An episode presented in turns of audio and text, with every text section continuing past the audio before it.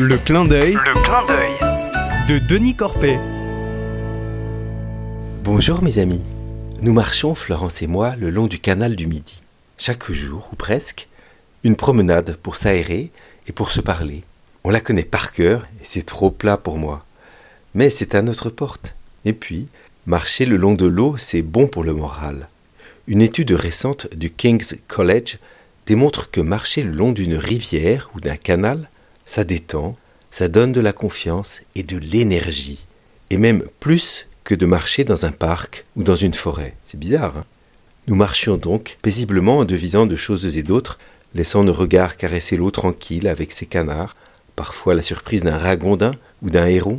Nous regardons aussi l'écorce des platanes et son puzzle d'écailles grises, et nous laissant doubler par les cyclistes et les coureurs sur ce ruban qui se glisse jusqu'à la Méditerranée.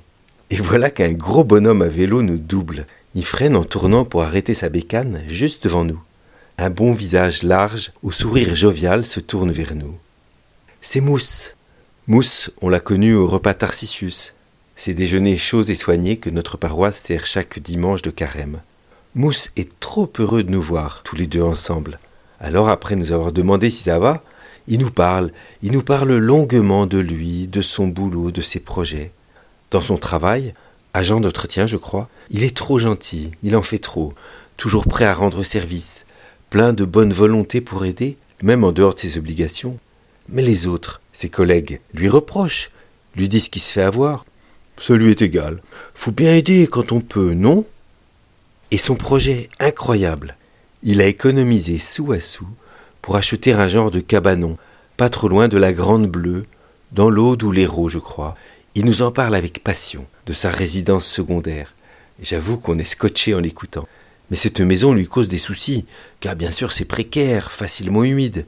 Il lui faut succès pour l'électricité. Il envisage d'y mettre un panneau solaire, car l'été le soleil tape fort là-bas. Pourquoi je vous raconte ça? Je sais pas trop.